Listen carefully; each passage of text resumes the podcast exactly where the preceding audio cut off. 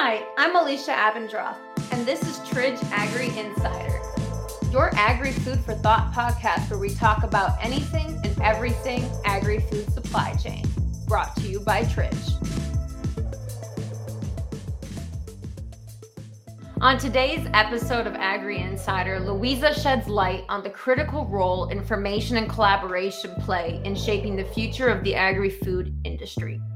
As head of media and research at AgFunder, an agri focused VC, Louisa embraces the principles of journalistic integrity, making sense of vast amount of information to deliver truth to the industry. Her high-level views on topics such as investor money, cancel culture, and food tech trends are definitely worth the listen. Hi, Louisa. So nice to have you with us today on Agri Insider. Welcome. How are you doing this morning? Yeah, great. Thank you. Thanks very much for having it's a complete pleasure. Well, we're really excited to actually speak with you here at Tridge and an Agri Insider. You have an extremely interesting background and a pretty cool couple of projects you're working on, um, which we're going to get into a little bit later. So I thought just to get going and to start, maybe just tell us a bit about yourself, um, you know, who you are, what makes you Louisa, um, and what you do. Um, so I am a financial journalist by background. Um, I won't tell you how many years because that will show my age, but I turned my attention to agriculture investment 10 years ago now. So I was covering different different markets, sort of equities, bonds. I lived in Asia for a few years, worked at the Financial Times, and I was kind of transitioning back to the UK for a short period, looking for my next next job and um, there was an opportunity to be the founding editor of Agri Investor, which was the first publication ever to focus on investment in agriculture for this company called Private Equity International. And as soon as I looked into the sector, I was just immediately kind of hooked and, and super excited about it. So I did that for about 18 months and then joined AgFunder in 2015 uh, and moved out to the States for a few years. Um, moved back to the UK since then, and here I am back in London. Fantastic. So your official title is a financial journalist, if I understood correctly. Well, that's my career. Yeah, my title at AgFunder. I'm now the head of media and research. So AgFunder has three departments. One is investment, and we have venture capital funds. One is our engineering department, uh, where we are using code to help source deals. Um, and then the third one is our content and community, and that's our AgFunder News, our news site, and our research platform. And that's Amazing. what I run. Amazing. You run so you run the actual news and insights platform, and we'll get into some of that um, a bit later. But I wanted to back up a second. So you had discussed, or you were mentioning that you kind of found agriculture. I guess agriculture found you, and you and you found the industry extremely exciting, and it kind of mm. grabbed you in. Um, you know what what was it back then when you made this career move into agriculture that kind of drove your passion or, or got you excited about the industry? Yeah, I think it was because it was actually something tangible. You know, I mean, I know that a lot of people, agriculture feels like it's a million miles away from them. But when you actually start to just dig in slightly below the surface, you realize obviously this is how we eat every day and this is um, relevant to the whole world and there's so much that's important to it climate change geopolitics i mean just absolutely tons of um, other factors are influencing what happens in this industry. And having come from writing about kind of the equity, the stock market and bonds, where it's like deals based, and you know, it kind of became a bit repetitive. You'd have a different name on it, but it would be kind of similar kind of type of reporting and so on.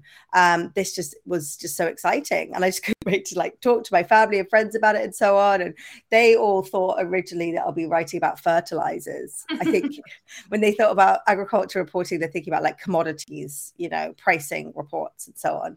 And I get that that's what they thought it might be because I was, you know, did come from kind of a trade uh, journalism background. Um, but yeah, I mean, it was just so exciting immediately. And and even in the beginning, I was writing about investment into farmland, and it wasn't necessarily the tech piece, but I still, you know, it was just at the back of end of the global financial crisis and uh, you know, the lack of correlation between agriculture assets and farmland with public markets was super interesting. So it sounded defensive. So it just sort of made sense for for me to dive in there. And then here I am 10 years later. Still here. So still would, here. Yeah, thankfully. Um, would you say that those kind of same, I guess, and you talked a lot about, you know, some of the macroeconomic events happening at the time. Um, would you say that those same factors or or um, I guess passions even are still what drive you to get up in the morning today, or has that changed for you slightly? Oh, I mean, definitely. I mean, every day is a learning day. What's, you know, about with food and agriculture, I don't I think it's impossible to be an expert in this space because not only is it hugely different depending where you are in the world, there are multiple different crop types, multiple different things that are being produced, uh, multiple different processes. I mean, the science behind everything is is completely different. So you could be an expert in corn, but absolutely not be an expert in wheat. Or, you know, that's just two two crops. So I feel like I'm learning all the time, which is fantastic. But then that's just on the agriculture side. And then if you flip to the technology side and look at all these amazing new innovations that are coming through that are constantly changing and things look so different today than they did uh, 10 years ago on the technology side. So it, um, yeah, it just keeps on going and keeps on bearing new fruits for me to learn about but I mean, I would say, you know, that that does, you know, obviously gets me up in the morning, but also working with nice people and chatting to my great colleagues and being in industry, you know, being in a job where I can just talk to people all day if I want to, ask lots of questions. Um, yeah, and just generally enjoy the industry. I think it's a really nice place to work. I, I agree with you. I think, um, I, you know, I've met some of the most genuine and just also clued up people uh, in my life through agriculture. I think there's some really brilliant and just versatile minds in this industry. So uh, that that really resonates with me. Um, you know, the agriculture industry definitely has a few gems in it, like yourself, that uh, deserve spotlight and are just fun to chat with. Like you said, I mean, you can mm-hmm. just go on and on. There's so many topics um, and so much learning we can do from each other. Um, so tell us a bit about Ag Funder. What what do you do as an organization? Uh, where are you guys kind of positioned in the agri food space? Yeah, so we are a venture capital firm. Um, we were born online. So 10 years ago, our founders, Rob Leclerc and Michael Dean, wanted to essentially bring more investment into food and agriculture as well as promote kind of innovation um, that was taking place in the industry. It was very, very nascent, and we were seeing a lot of innovation going on in all these other industries and not particularly in agriculture. But so they realized that they needed to educate um, people about this opportunity that was in the space. So they created the media platform, including AgFunder News, to be like a tech crunch for agriculture, um, realizing that that would kind of get people excited and, and showcase what was going on and that's kind of where I came in to to run that and to build that out. And then a few years down the line, we then decided to start launching uh, venture capital funds, and our first funds actually were, were micro funds, and we out to our network that we built through the news, through the newsletter. We had a network, I think around then of about 50,000 subscribers, mm-hmm. if I'm not mistaken. And we went out to them. Um, and, you know, a lot of like entrepreneurs in the space, executives from the large food and agriculture companies who'd been reading us, who'd been speaking with us, they all they all threw in a bit of money for the first funds, and it all really kind of got its start there. Things have, um, you know, absolutely kind of uh, snowballed since then, and so we are currently about to close our fourth fund um, on $100 million. So very different from that first one, which was about 2 million. Um, so yes, yeah, so our primary business is venture capital, but as I said, we have this media and research arm. We produce research reports all about investment into agri food tech, which is all ag tech and food tech. Um, we have partners that come on board for those. We have our news platform, and then we have this um, quite involved engineering department as well. But the primary business is venture capital, and I think for a long time people didn't necessarily know that, but I think they probably do today. We've made about 60 investments globally. 60 investments globally. Okay. So, what kind of um, projects are are you at Ag Funder working on? I mean, uh, well, I guess before we go into the projects you're working on, where is Ag Funder placing its money at the moment? Just kind of high level.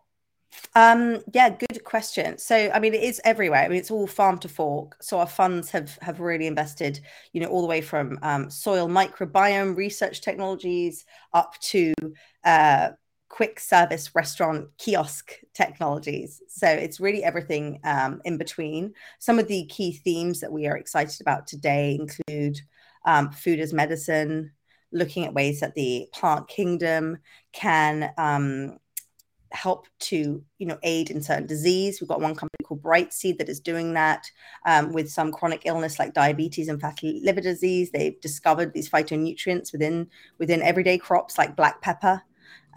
That can aid with those. Another one is looking at the way that food can impact cancer and the growth of tumors and how um, a sort of prescription of certain food types could actually help the death rate of, of, of, of treatments like chemotherapy. It's amazing. So certain foods could help a tumor grow or shrink.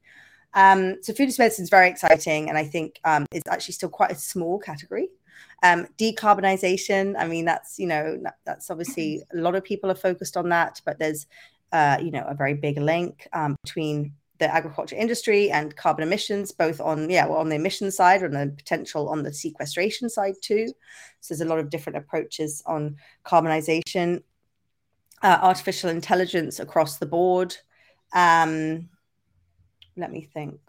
Oh, robotics. I mean, we've made we've made quite a few investments in the robotics space. Um, we actually had our one of our first exits was in robotics. A company called Bear Flag Robotics was acquired by John Deere for $250 million. So it's like one of the biggest exits in our industry, which is very exciting. Uh, and there's just, you know, very clear reasons for needing robotics, the labor challenges globally, but it also could be seen um, in many ways as a, a climate technology if it's helping to farm more precisely. So those are just a few, but I mean, it really is um, farm to fork. Brilliant. Um, and congrats again on your most recent funding round to you and the team. That's that's that's amazing. Um, so let's get into what you do. So uh, we've got the funding arm. You're sitting in the media arm.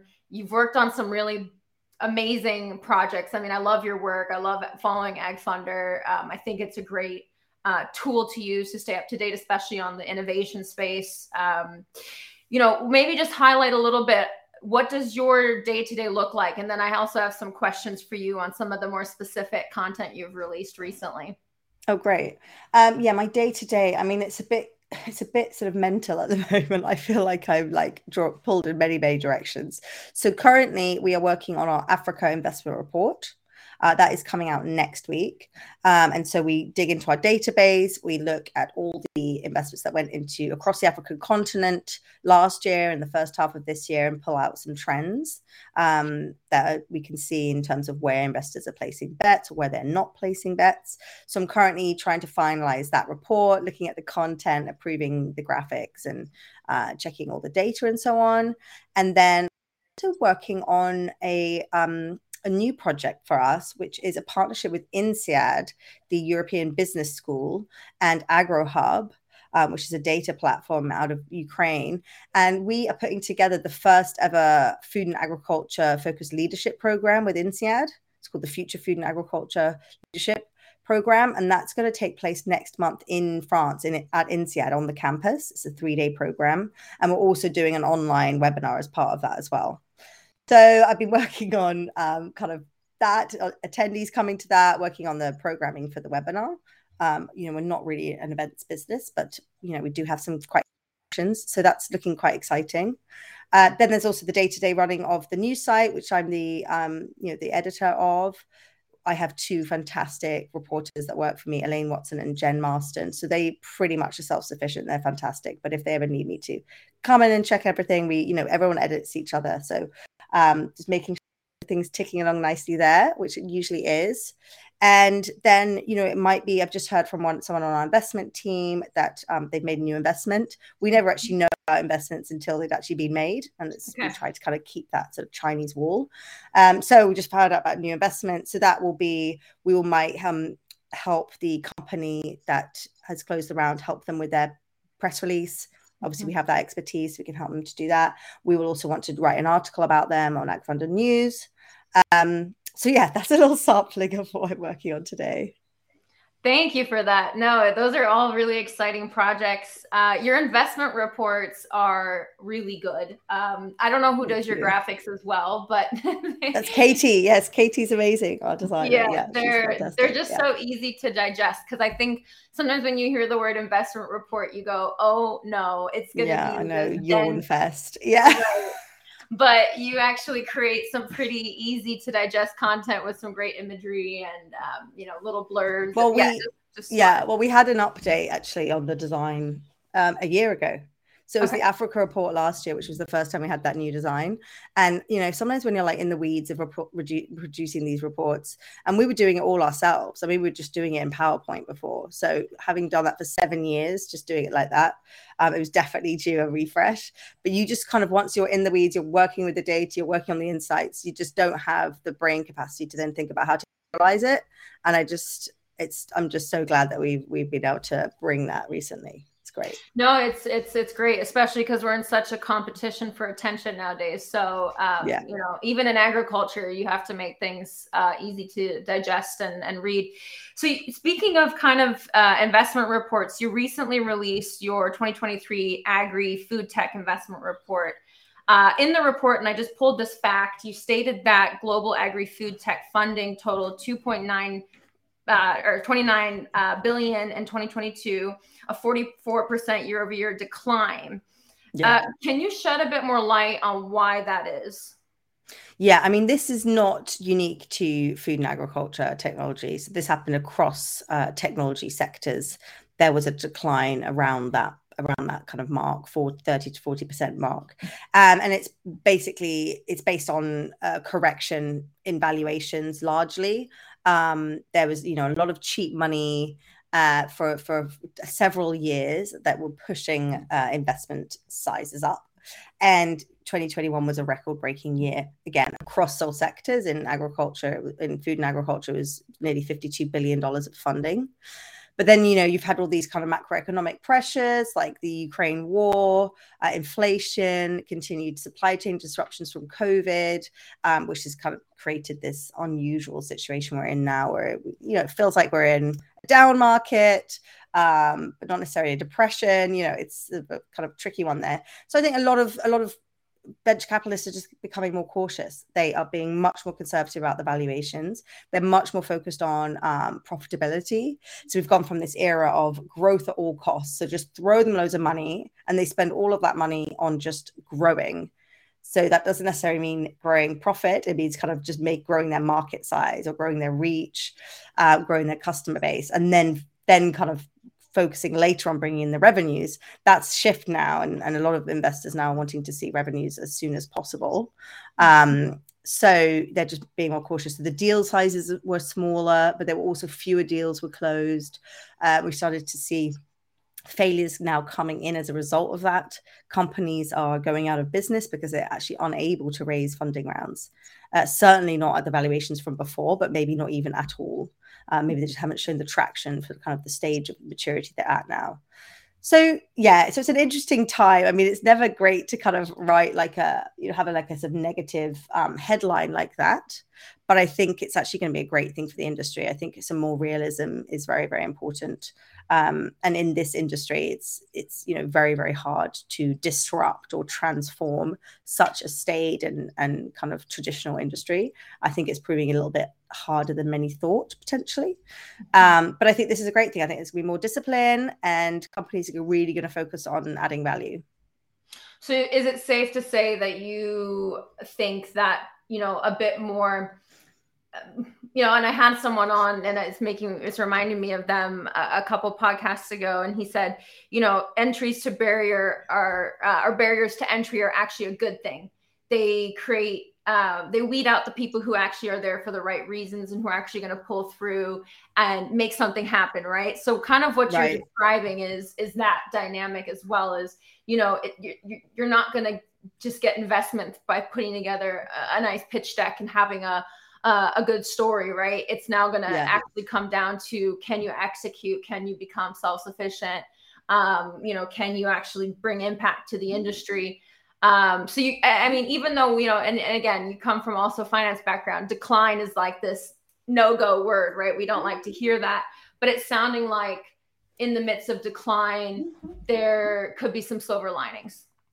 Yeah, exactly. And I think that's a really good point that your guest made. Um, I'm trying to remember something that was shared on our company Slack, but it was around like kind of going after me- mediocre, realistic uh, sort of expectations in terms of your business. There's way more competition there. Whereas if you shoot for something completely unrealistic or completely hard to reach, many fewer people are going to be doing that, and that's where you can have real success. You know, I think so. You know, weeding out mediocrity. Um, I think you're absolutely right.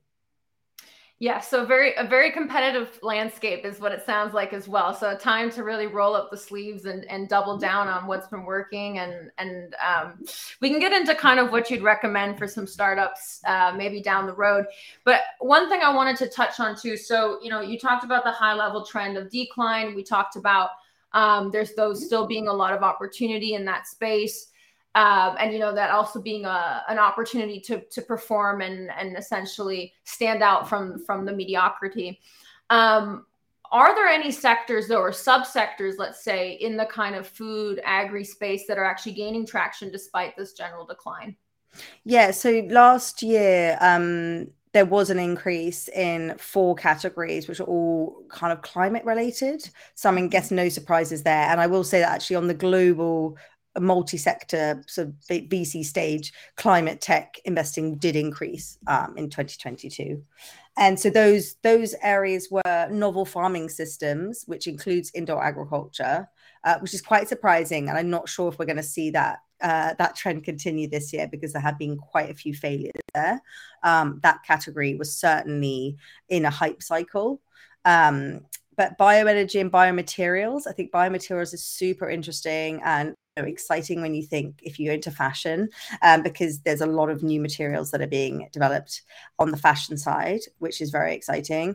Um, then ag biotech i mean this is you know this is a very broad ca- category that includes technologies around seeds gene editing but also biologicals um, you know alternatives to synthetic pesticides and, and fertilizers, um, which is really gaining traction. And what's interesting there is that it's not just about the promise of those technologies, you're actually seeing that translating into people using them on the field. Um, which has taken some years to happen. But I, I read something recently about some very interesting results from one of the leaders in that space, Pivot Bio. Uh, and I do think that um, they are actually getting onto acreage in real terms. Because often you hear these startups sort of kind of pitch their kind of progress. And it's these the way they kind of caveat these numbers is that we have so many farmers in our network but it doesn't mean it's actually like being used on the farm. So it sounds like anyway these these kind of biological tools are actually now starting to be used um, with some with some effect and then um, farm management software sensing and iot so that's basically di- digital agriculture and that's been one of the first sort of ag tech categories out there, which is using sensors and um, data insights to help um, farmers farm more efficiently. Um, you could put it into kind of the precision agriculture category. But again, that's you know climate related because it can help them to potentially utilize less water, utilize um, less uh, fertilizer, and so on can do variable rate mapping and so on. So those categories had an increase in investment. I mean, it'd be interesting to see if that continues this year and if they have, you know, proven to be kind of defensive. Uh, but I think that sort of climate angle for food and agriculture, amazingly, it's it's just sort of coming through and people are realizing that connection.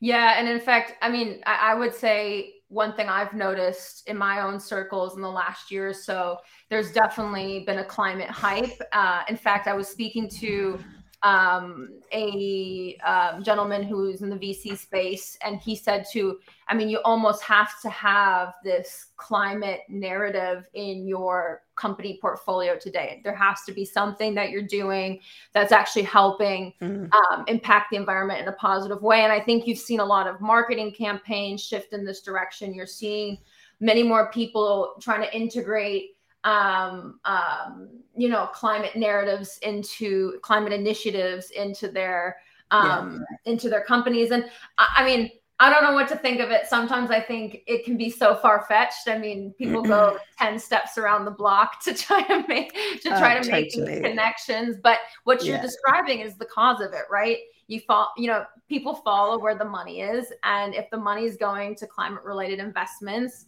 um, it's no surprise, right, that they're going to be adding yeah. these dialogues. Um, yeah. I know what you're saying about people pivoting into climate, um, and it's been quite sort of frustrating to see in many ways. You're absolutely right. Um, greenwashing is essentially what it is, calling yourself a climate tech tool when you are not one. Uh, so yeah, that that's something to kind of watch out for. And but I mean, something I've been slightly disappointed about is I've seen a few companies, maybe on the media side or the investment side, broaden out their their scope to be more climate. Um, and it makes me feel like they're just not getting enough traction, whether it's investment or um, customers, with it when it's just focused on food and agriculture. And one of my kind of bugbears is that this is still such a small industry. I mean, certainly it's grown. Okay, fifty billion dollars of investment last year. That you know, uh, the year before, you know, that's a lot of investment. That's great. But last year, it was the same amount of investment that went into crypto, crypto startups. And like, what is the, you know, I mean, think about like the difference in terms of impact and, and relevance to humankind. Uh, why is it still so small? Um, and I do worry about that because you know in the beginning we kind of saw exponential growth in the first couple of years but then it, it stopped being exponential uh, i'm talking about in terms of investment so um, yeah, I don't really, I don't really know what the reason is for that. Um, I wonder sometimes if it's if it's quite complex or you know it's it's a difficult one to assess. You don't have uh, very core customers in each situation like consumer technologies do. Uh, maybe that it's hard to value. I mean, it's so diverse, as I mentioned to you. You know, what's going on in corn is different to what's going on in wheat or or or whatever. So that, that that doesn't you know i'm not really kind of doing a service to to investors out there i'm sure they're all very highly intelligent and could get a grasp of this of this topic but maybe they just don't have the appetite to and it's easier to be investing in other markets i, agree with you i think um, and I, I don't know if you have any kind of historical data on when even any investment started flowing toward agriculture because i remember even you know 10 years ago it was pretty tough to get people to turn uh, investors or you know vc space to turn their head toward anything agri. Um, and now you know at least you're seeing and, I, and you know a really good case study for this is i was at an event in frankfurt um, a couple of months ago called future farming and Fra- frankfurt is the finance capital of europe right and the fact that we had a uh, ag tech event future farming in the mm, finance capital of Europe, that kind of gave me goosebumps because I thought, well, this is a sign, right? Finally, this sector yeah. is kind of gaining traction. Um, but you're you're right. I mean, I think it's a completely new trend, and maybe it's just you know maybe climate's helping it become trendy. So maybe we have to thank some of the sustainability push that's happened in the last two to three years for um, more agricultural investments. But you're absolutely right. What you said about um, you know this is the industry that is so critical for humankind uh, why is it getting the same amount of investment as um, crypto which is also critical i mean finance is critical as well but it doesn't you know none of this functions without full bellies and a, and a functioning planet so um, I, I do think sometimes and i ask myself this question as well you know how do we recreate the narrative around agriculture so that it does become a more interesting industry to be in despite you know a lot of the things that probably were off-putting like uh, the fact that you know you're dealing with mother nature and mother nature is extremely volatile and you can't control her right it's it's mm-hmm, not mm-hmm. a closed system so um yeah. I mean you know, there, you know there were sectors there are sectors that have grabbed the sort of more general public interest uh, such as alternative meat Mm-hmm. and indoor, you know, vertical farming. Uh, but then they they got into these hype cycles and money flooded in. Some call it dumb money. I think that's a bit rude, but maybe it was dumb money. but imagine a lot of like venture capital kind of sheep all running into these deals, pushing these valuations up. And at the end of the day, it was too early. Like they weren't good enough. And these products came out onto the market and consumers tried them, like loads of consumers tried them, but ultimately they weren't sticky uh, people didn't want to carry on eating them. You know, they had terrible aftertaste or too salty, or that's my my own personal experience with a lot of them. Um. And then similarly with vertical farming, I think a lot of money went in. And it was super exciting, and it was kind of sci-fi, and it felt like something that you could control. So I think that was probably interesting in terms of venture capital because you could you could kind of predict out these growing cycles are going to be so much quicker than they would be in outdoor agriculture. So you can kind of see how revenues would come in and so on. And and iteration cycles could be quicker but ultimately the economics were still far away. Um, energy prices were so high and it was very hard to to it's very hard to be a farming business. I mean mm-hmm. you hear of some catastrophes in some of these vertical farms with uh, outbreaks of of pests or other types of crop disease and so on um, from contamination. So, so yeah, so those did get did get people excited. And usually, when I tell people what I do, who aren't in my industry, I will talk about those things because then they'll be like, oh, cool, you know, because they've heard about it and it sounds like a climate tech thing. I'm probably not going to tell them um, about like the soil microbe research tools out there because get them as exciting as excited. Um so yeah i mean i think i think it's we're getting there but i, I yeah i just still am amazed that there's not more people that want to come into this industry. Yeah, and it's like you said, the iteration cycles, the scalability, those are the things people look for. And um, you know, one thing I talk about in, in in a lot of circles too is how do we kind of create some of that systems level change? Because sometimes the system that we've created incentivizes great things but doesn't always incentivize correctly. So i think part of the, the answer to what you're stating um, as a problem right is is going to be in kind of a systems level restructure or something looking at um, you know what are the real problems in agriculture and how do we still incentivize some sort of solutions for them. Um, so you actually wrote an article kind of about this complexity in the ag tech space and the kind of um, agri modern agri food space today it's called letter from the great food fight uh, which is a great title, by the way. And it highlights a lot of these absurd dynamics we're speaking about today, right? Which is yeah. um, kind of these these complexities and the incentive, the um, incentives behind making certain decisions, and everyone coming to the table with their own opinions, and almost like, well, you you said it right, a food fight of throwing throwing their their their elbows out or throwing their lunch meat at at, at the competitors right so right, um, right. can you just shed a little bit more light on that article i mean what what was kind of your key takeaway when you wrote that and i think it probably has a lot to do with what we're talking about currently yeah yeah um yeah it was an it was an interesting article i've had like mixed feedback on it and i think you know i mean almost was probably like too nuanced to kind of put out there because i think some people misunderstood what i was saying it's absolutely not against competition i mean competition is is in human nature. Uh, it's in the natural world. Everyone competes for, for food, for mates, you know, whatever. I think competition is highly important uh, to to progress a society, um, not just in business. So first of all, it's not that, but I think it's about kind of civil debate, and it's also about um, it's about not it's about cancel culture. I think cancel culture has basically found its way into the agri-food tech industry, and whether you know whether you are um, on the organic side of things, the regenerative side, the indoor ag side, the plant-based meat, uh, livestock industry, regen ag. Everyone's kind of coming at things from different angles, and I've just noticed this discourse online and particularly on LinkedIn, but it's also you know in person and, and verbally too, where people are so impassioned that their approach is the right the only right approach, mutually exclusive, that they will not listen or engage with other people.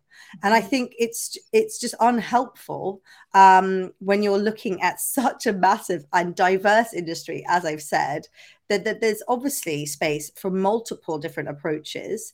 Um, and it's also so early on in the discovery and, and, and look at some of these that to kind of completely count them out um, feels you know not unsensible. Um, and so looking at the unintended consequences of certain technologies too and having that kind of blinkered vision of this is the only way things are going to be um, i think is unhelpful. So it's you know it's really cool for everyone to kind of be more open-minded and actually engage in debate and discussion with others because i actually think from those conversations um, you never know what what it could spark. Uh, you know and often as you see is one man's waste is another man's treasure and so on. So you might actually have people collaborating from opposite sides of uh, of the spectrum. You know, maybe it's the livestock industries collaborating with the um the cultivated meat industry.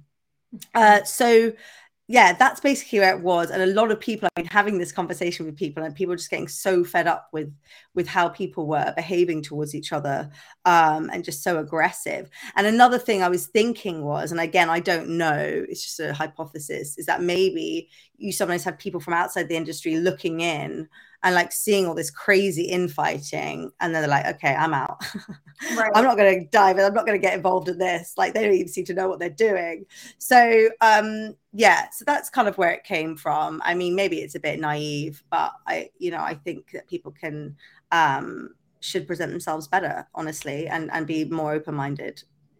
No and i and i think it's because and i think i mean when i step into like the tech space you almost get this like tech guy, right? I mean, everyone has them in their mind. But when you step into agriculture and ag tech, it's like this complete contrast between um, you know, what farming is. I mean, I grew up on a farm, I worked on a farm, right? Like I've met the people who are actually making this industry happen, feeding the world, right? And then what the tech guys, you know, see in their perceptions of the world. And I mean, that alone is this extremely big tension point. And then you've got things like these traditional industries like dairy, which have been around for hundreds of thousands of years, right? And then mm-hmm. suddenly we've got almond milk coming in the market and you know, and these are just really blatant dynamics, but I think there's a lot of tension here and I'm glad that you wrote this article in the sense that I think people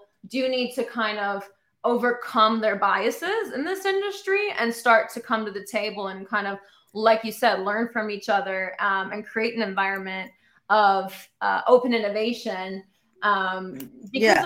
it's critical. Um, I mean, they um, just need to be realistic as well. I mean, you know, if you are a dairy farmer and, you know, it's a it's a very very hard industry to be working in. Some hats off to you if you are, but you, you know you have to come to this realization that there is a decline in in demand for milk in many parts of the world, and it's not necessarily that they're being replaced by the plant based alternatives. By the way, I think people are just generally drinking less milk, having mm. less cereal or whatever it is.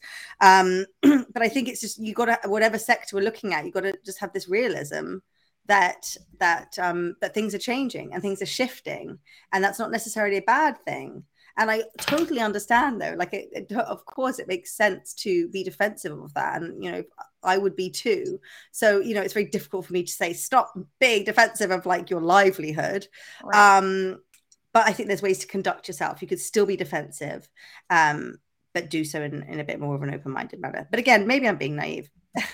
No, and, and, and I think uh, I don't think you're being naive at all. I think um, people should put out some uh, concepts of the way they think the world should be, even if they're a bit utopian, because we want to make the world a better place, right? That's why we're doing this. Yeah, um, yeah. And I just also, I just, it, sorry, it got it got, it got yeah. a bit like personal for me in a way because uh, one of my reporters, Elaine, like it was like almost like every single article that she would put up on LinkedIn that she'd written about, someone would troll it just for the sake of it because it was about the plant-based industry or something. She'd always get these few trolls, it's always the same.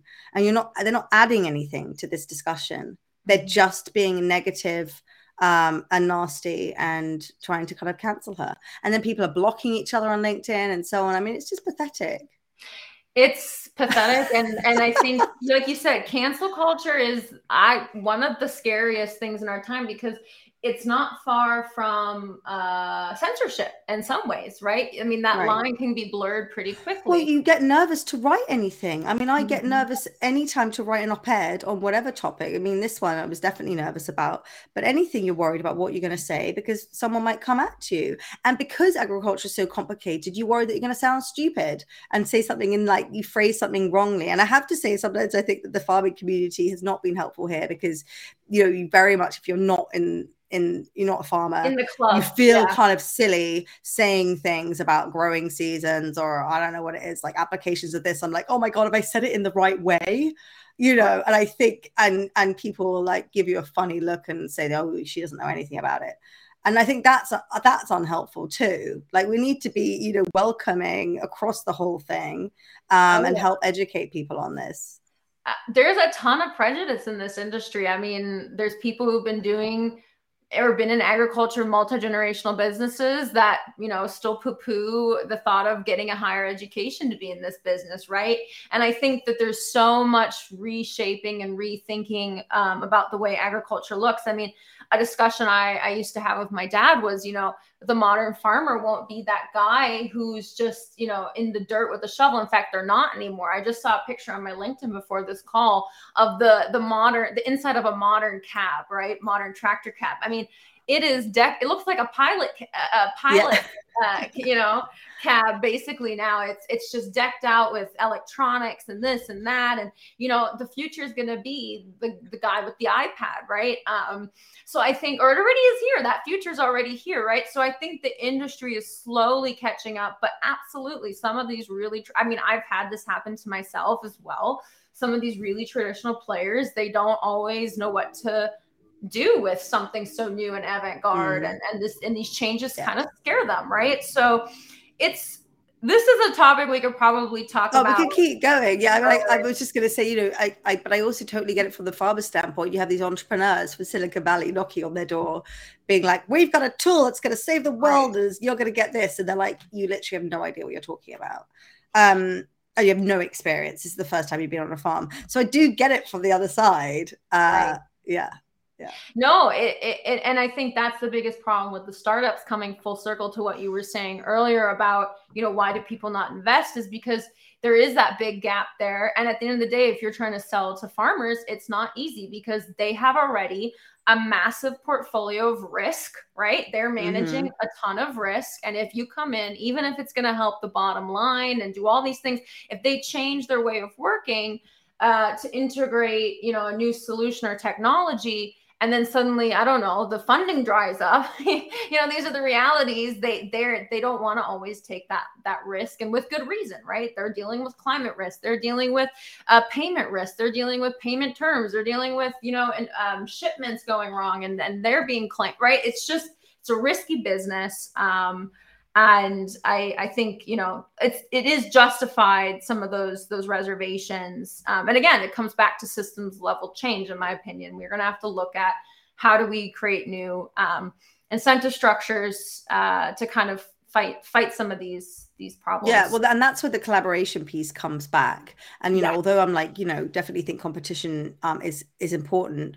Collaboration is going to be important if you're gonna if you're gonna have systems level systems level change, uh, because there's just so many pieces of the industry that will need to be changed. So, um, so I think I do think collaboration is is important in certain in certain aspects. Right. I agree. I agree. So, you know, we've kind of already been talking about some of the trends that have you concerned in terms of, you know, if we don't collaborate more, you know, that could change the the the way uh, the the agriculture industry evolves. But you know, I'm sure you have other topics. This industry is filled with um, issues and and and kind of dilemmas worth discussing. Um, maybe there's some other trends that have you concerned at the moment. Uh, you have a pretty broad scope, so I'm, I'm sure there's something there. Oh, okay. I mean, gosh, yeah. I mean, so the health crisis, the health crisis globally, um, the obesity levels in countries like the UK and the US, uh, chronic disease. Uh, is it like 85% of Americans are, met- are deemed metabolically unhealthy? 85%. Uh, so I think our relationship to food is is absolutely terrible. Um, you know, I don't necessarily blame the system. I mean, we fed the world, we've like decreased hunger in, in many ways, but people, the food is making them sick. And I think America really is starting to show. I mean, I lived there for five years, and my husband and I are feeling so much better just generally since we've moved back i hear of a lot of people that move that, that go there on trips and somehow the food is making them sick. And I'm not really sure necessarily what it is. Uh, I think, you know, recently I've been on a bit of a, a, journey myself with food and looking at what kind of foods impact me and which ones don't. And I have never felt better. Um, I wake up in the morning and I don't feel sick. I wake up feeling good. So like there's there's so much that could be researched on that front. And that's I just find it quite a scary uh, development, especially when you're seeing a lot of Americanized foods going to all parts of the world. Um, so you know which are displacing some more like local local foods um, in in parts of emerging emerging markets. Um so that's a big one. I think diet related illness uh, is is a huge concern. And then i mean obviously you know we could talk about climate change until we're blue in the face. Obviously um you know what's going on there is is a concern and how we actually going to transition um food production to better practices and what is what is better practices? I still think that we don't necessarily know exactly how things should be done. Uh, i think you know there's kind of urgency to this work um, that people are bringing to it but I think um, it's still very much early days in knowing what kind of uh, food system we want to have looks like. Because even you know with regenerative agriculture, it's you know it's exciting. There's what someone said the other day. There's a wall of capital coming into regenerative agriculture, and a lot of corporations have kind of co-opted this as something they're doing. A lot of financial institutions have also got a lot of money behind this, and there's development of natural capital, uh, and you know that's very uh, exciting as someone who's tracked the regen, regen movement for 10 years now. Um, however, what that looks like and is it actually being done in a way that is suitable to that exact place globally? Is it definitely going to benefit the local communities? Um, is it somehow going to be co-opted um, in a negative way by local corporations? And you know, I think there's there's some, some big question marks there. Um, sounds a bit conspiracy theorist, but you you just kind of never know. And with, with, an industry that is controlled by a handful of companies or two handfuls of companies globally, um, it's something worth kind of thinking about. Yeah, and it is hard to weed through the vast amount of information. I mean, I'm equally very invested in this industry, very passionate about this industry and research it a lot. But I do struggle also to say, okay, well, we know we need some sort of change right for the planet for soil health for the environment right? But what what does that change look like? And how much is this narrative controlled by the big corporations? And how much of it is real right? And and kind of are the proposed changes um really what would create the largest impact? I mean i i just watched a documentary uh called seaspiracy which I'll, I will not go into because again, that's also could be considered a conspiracy, but you know, they talked about how everyone was obsessed with straws, right? The plastic straw. Yeah. And yeah. we all wanted to ban straws, or we did really, right? Like I I can't get a straw, plastic straw anymore at McDonald's. I have to have a paper straw, which is fine. Um, but this guy basically uncovered and said straws are like 0.001% of sea plastic pollution. The real problem is fishermen just throwing their nets when they're done into the ocean and them just being there and trapping these poor turtles and you know whatnot. Um, and he kind of highlights all this, but you know, again, that though is completely covered up by big industry. They don't showcase. Yeah. Yeah, it's like which problems do they kind of allow to be yes. in the limelight, and they're like, right, we're going to get behind this. Um, yeah, I mean, I I was I was in Spain on holiday this this year, and we were taken out on a boat by this guy who'd been um, the captain of big fishing vessels for many many years, um, and he says that the fish are just all gone. Uh, there used to be octopus on the rocks, and now they're like miles away out at sea if you can find them at all.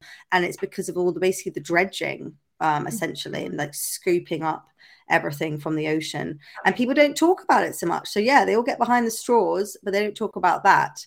Um, which yeah, which is terrifying. So that's what I mean. Like, are we going after the right the right uh, focus areas?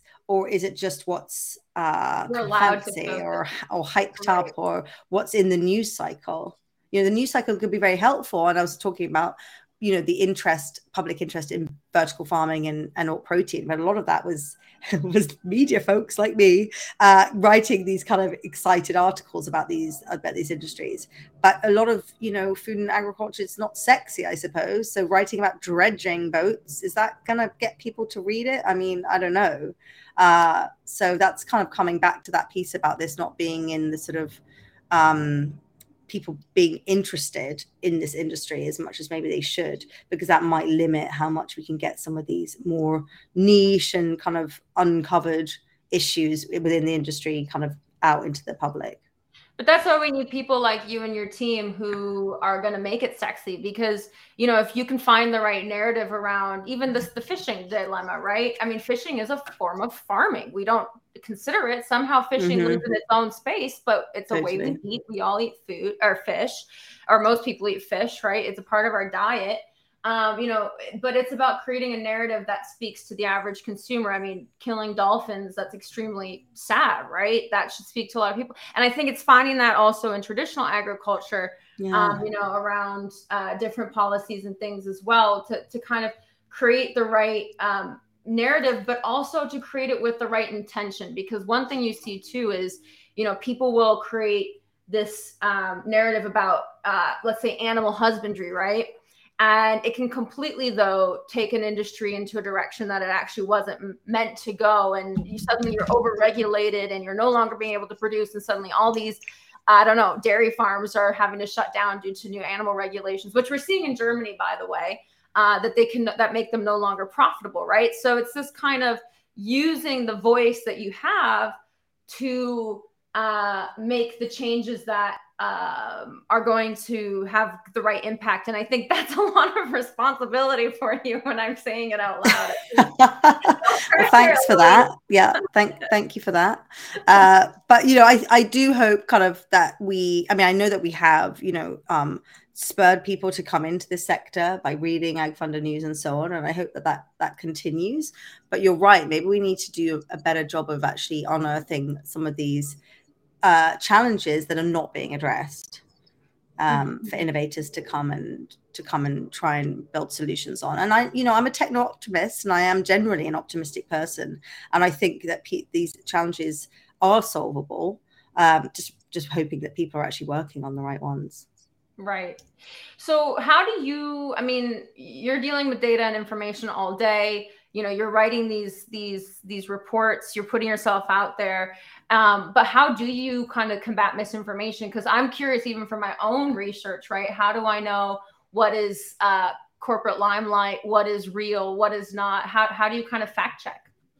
Yeah, it's really. I mean, it's it's tough. You're right. I mean, especially dealing kind of corporate PR machines. Um, but we always get on the phone with people. It's very very important to be speaking with people. I think one of the um, issues in journalism or journalism, as as it's starting to be in many senses, is that people are just rewriting press releases essentially and putting that out as as news.